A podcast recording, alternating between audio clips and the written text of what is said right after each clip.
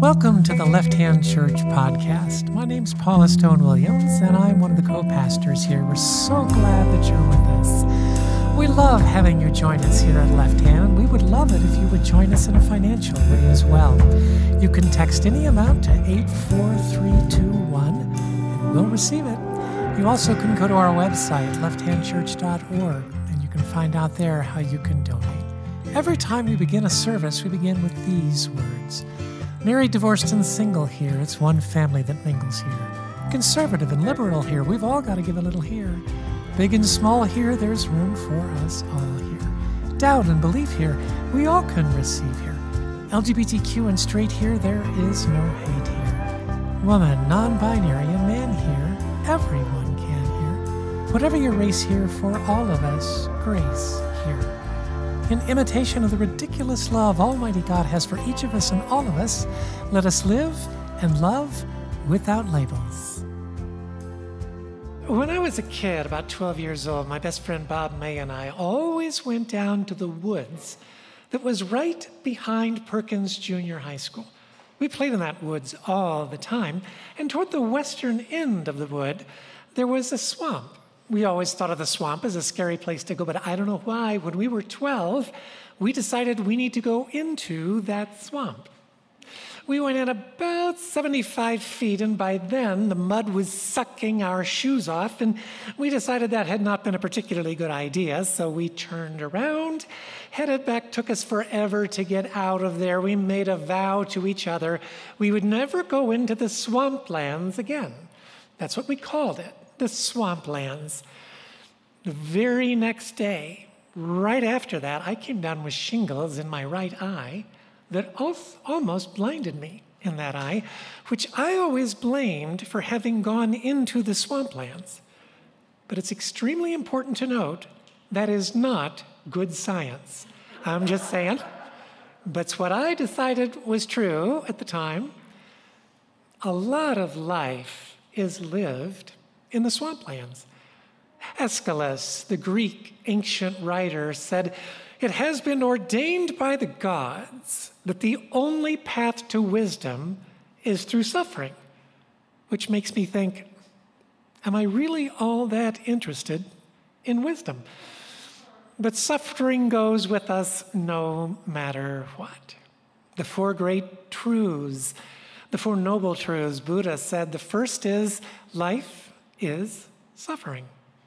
And that word suffering, dukkha, means suffering, but it also means impermanent and also means interconnected. That life is suffering, impermanent, and interconnected. Sounds delightful, doesn't it? You know, I think we're the only species that is alone and yet spends most of our time together with others. But you think about it, we arrive alone and we depart alone. I mean, surely there are those welcoming us when we arrive, happy to see us come. Nowadays, everybody does a gender reveal party. And evidently, one of the important aspects of a gender reveal party is to make sure someone is physically injured in the process. Not sure how I feel about gender reveal parties. If they had done one for me, it would not have turned out all that well, I'm just saying. But we want to welcome the arrival of new babies, and we love bringing that new life into the world. Everybody wants to hug and kiss on the new babies. And yet, that child is going to recognize before long that they came into the world alone. A lot of the time, they're going to spend alone. And when the time comes, they're going to leave it alone. Sure, there are those who will be running alongside them on the platform when their train finally leaves on its final departure. Those who will run to the very end of the platform, looking and watching as the train disappears in the distance. But it's you alone who is on that train. You know, it's interesting to me to be at that stage in my life where I realize the people I'm on the journey with now are probably the same people who are going to be running along that platform next to me when it's time for me to depart this journey. It's a sobering thought. It's also a comforting thought. So we arrive alone, we depart alone, but we spend a good bit of our lives in community with others. So, what are we going to talk about tonight? We're going to talk about what does it take for your soul to embrace enough vulnerability to live authentically in the presence of others. I said that slowly because it's not an easy concept. What is it going to take for your soul to be able to embrace enough willingness to live vulnerably, to then move on into a relationship that is authentic in the presence of others? And one more time. What does it take for your soul? What does your soul need to be able to embrace enough, enough vulnerability to be able to live authentically in the presence of others? That is what we're going to talk about tonight. We're in our series on directions, and three weeks ago, I talked about why religion even exists in the world, where it came from. Two weeks ago, Christy talked about where religion is going, and particularly where this church is going. I loved what she said and the manner in which she said it. I was in Boston that weekend, but I actually watched it twice. I enjoyed it. Then John talked last week about the inward journey that all of us are on, and we're going to talk a little bit about that message later on tonight. And then tonight we talk about withward, how we journey together. What does our soul need to embrace enough vulnerability to live authentically in the presence of others? That is where we're going. And I think there are three things necessary for us to be able to do that. The first one is that we have to be able to accept ourselves just as we are. And more than that, we have to be able to love ourselves just as we are. Religion has not been particularly good at that, teaching us to love ourselves and yet, that's exactly what's called for to recognize that God, however you understand God to be, loves you exactly as you are. And being able, therefore, to love yourself just as you are, which you might have noticed is not always easy to do. Over the last 10 days, I've had at least three specific circumstances in which I have seen myself, parts of myself come out that I did not even know were there to possibly come out. I saw new parts to myself, three of them in 10 days, that I did not like, brought to my attention by my family. Delightful. Not exactly. What makes it even more difficult for me is I mean, really, in 10 days, you find three new things about yourself that you really don't like, and you're 70 years old. I mean, does this ever stop? Well, the truth is, if your soul is willing to embrace enough vulnerability to live authentically in the presence of others, nope, doesn't ever stop. Continues right to the end of this life, and I think probably into the life that comes. But it's necessary, therefore, for us to be able to love ourselves as we are. And I have gotten to that point in life. I didn't beat myself up for those things. I was happy to recognize them. I want to change them, but I also love myself as I am because it's the only decent way to live. The second thing necessary for us to be able to embrace enough vulnerability to live authentically in the presence of others is to be willing to embrace life as it is. Not life as we wish it to be, not even life as we're going to work hard to make it to be, but life as it is. For decades, I wondered why I was transgender. I studied everything I could study on the subject. It was critically important for me to know why I was transgender. And the truth is, we don't know why anyone is transgender. Three years ago, I did a two and a half hour interview with Radiolab, my favorite show on NPR. It never aired. It never aired because they decided, being a science based show, that there just wasn't enough science on what it means to be transgender, so they did a series of shows on what it means to be intersex instead. I've had to come to embrace life as it is to recognize it really doesn't matter why or what caused me to be transgender, just that I am, and better for me to live into it. You know, the great leader of the United Nations, Secretary General in the 1950s, died tragically in a plane crash in the fall of 1961, Dag Hammarskjöld. Shortly before he died, wrote fascinating words. Did he know his death was coming? He said, Night is drawing nigh. For all that has been, thanks. For all that shall be, yes. Night is drawing nigh. For all that has been, thanks. For all that shall be, yes.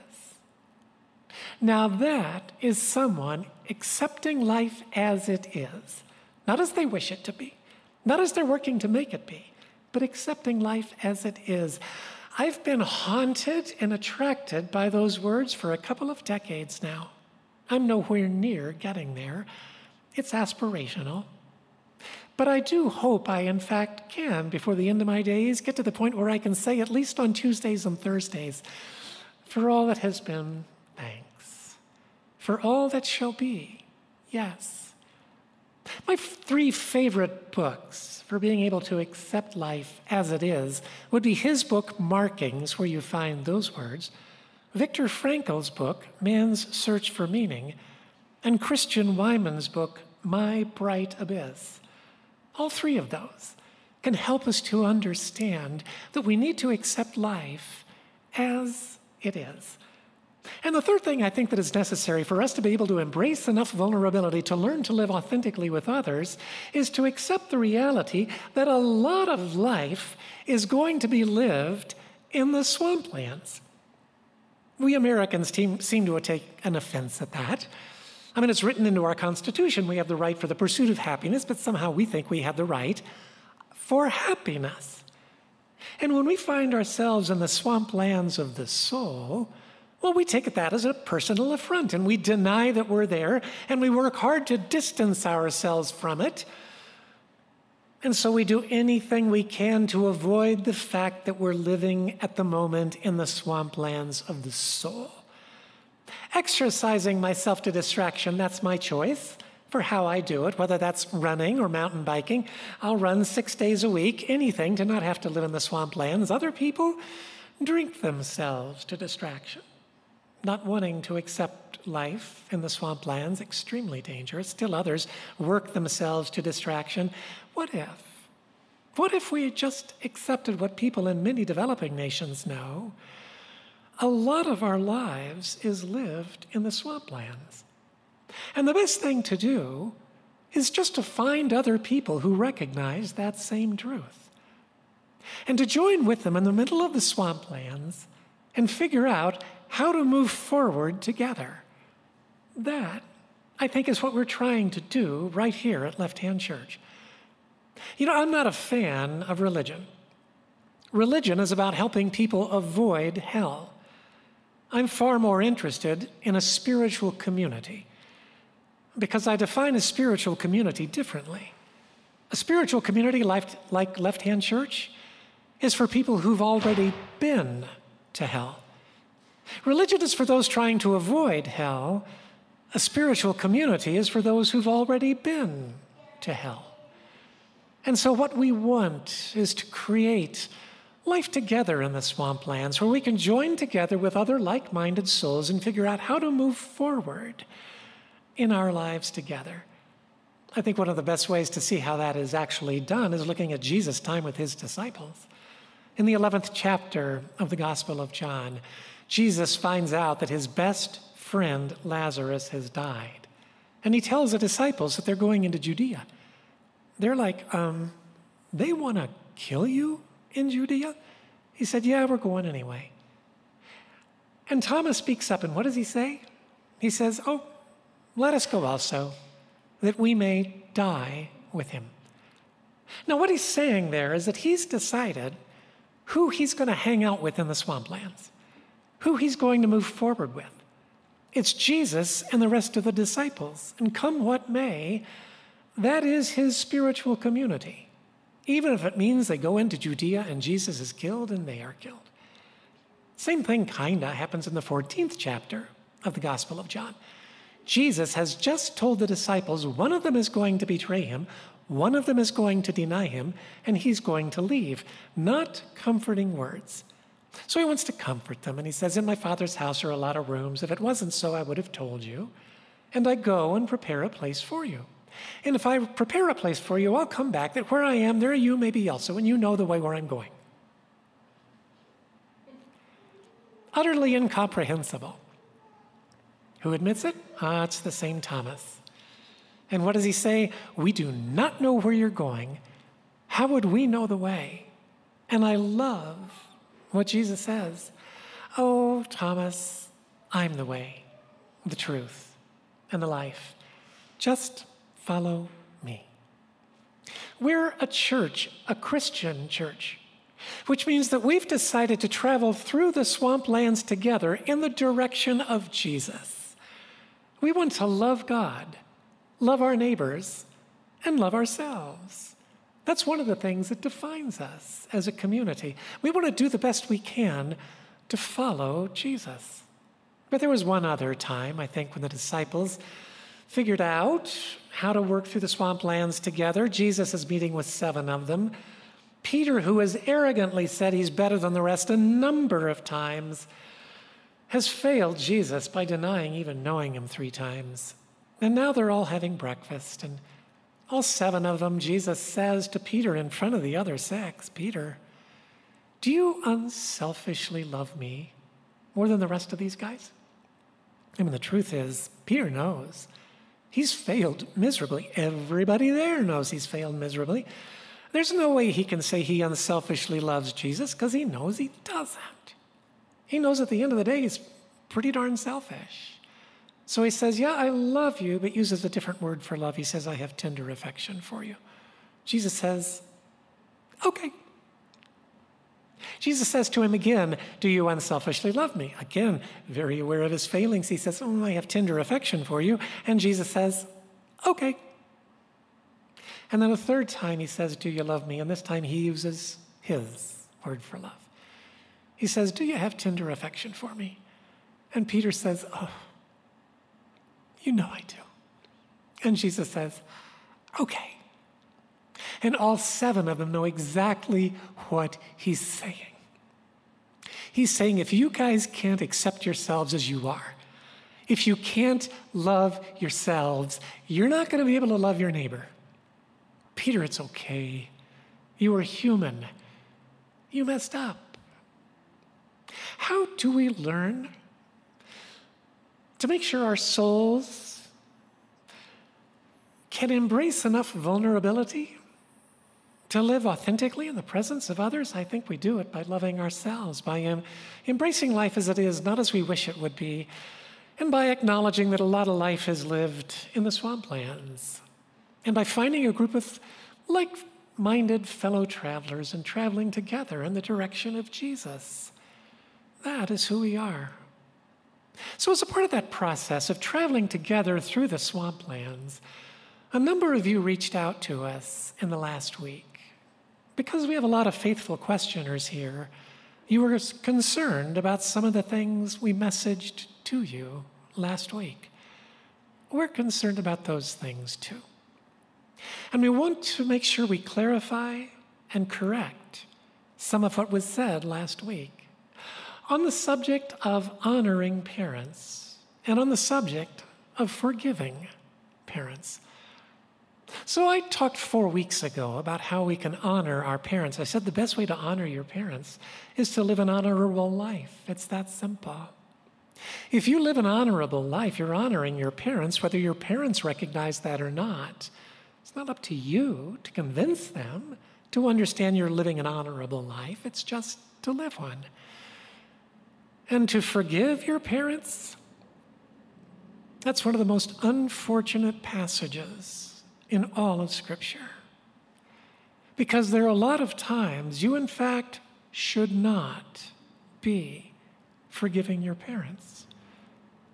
A lot of us here grew up with abuse by a family member.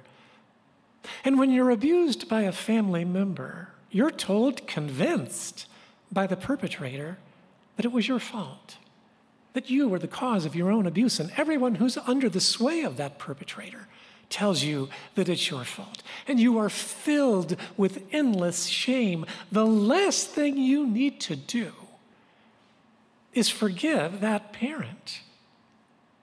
Forgiveness offered prematurely is damaging to everyone. So, what do you need to do? You need to do whatever work you need to do to get you to the point where you can finally say, Oh God, it wasn't my fault. Yeah. It's not your fault. It wasn't your fault. It was never your fault. It was the sin of your perpetrator. And now, once you understand that, the healing can begin. And a lot of us find that a lot more healing could arrive to us if the person who abused us could get to the point where they're willing to admit the specific nature and, in fact, the specific occurrences of that abuse. I wanted so badly for my abuser to admit exactly what had been done to me. We both knew exactly what had been done. But I tried for a very long time and could not even get that person to say, Oh, I made a few mistakes when you were growing up. Nope, I didn't even get that. And I certainly never did get an acknowledgement of specific things that we both knew had happened. Had that been acknowledged, might have been a little easier for me to heal. And it might have been possible for me at some point to offer forgiveness. It's easier to offer forgiveness for someone who requests it.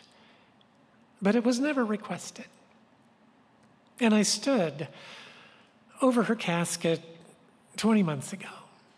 And the feeling I had was not forgiveness. The feeling I had was anger. And it's all right. It's all right. Maybe at some point forgiveness comes for us. Maybe it doesn't. That's not the important point. The important point is for you to heal from what was done to you. That's the important point. And we messaged something that said something else last week. It wasn't okay. It wasn't okay. As a church, as a community, we want to live with enough vulnerability to live authentically in the presence of others. When we mess up, we'll tell you. We're your leaders, trying to be on this journey through the swamplands. We're glad you're with us. We're glad so many of you, faithful questioners, brought those questions to us. And we will do our best. Because here's what we want to be we want to be a community of those who aren't afraid of hell, but that have already been through it, who are willing to embrace life in the swamplands, and willing to walk together in the direction of dry land. Will you pray with me? God, thank you. Thank you for loving us as we are. Thank you for helping so many of us here heal from uh, the things we went through with our parent or parents. Thank you for giving us a congregation that's willing to say the difficult things. And thank you for giving us the chance to move together through the swamplands, doing our best to follow Jesus, loving God, loving neighbor, and loving self, till we can finally get to the dry land together. For this we pray in the name of Christ. Amen.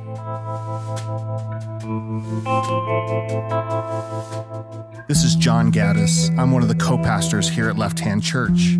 As you listen to this teaching, we hope it was a reminder that the love of God is bigger, more inclusive, and filled with more grace than any of us can imagine. There is truly room for us all here. If you have any questions about Left Hand Church or this teaching, please email me at john at lefthandchurch.org. You can also tune into our live stream services on our church Facebook page every Sunday at 5 p.m. Mountain for great music and original teachings. Thank you for joining us.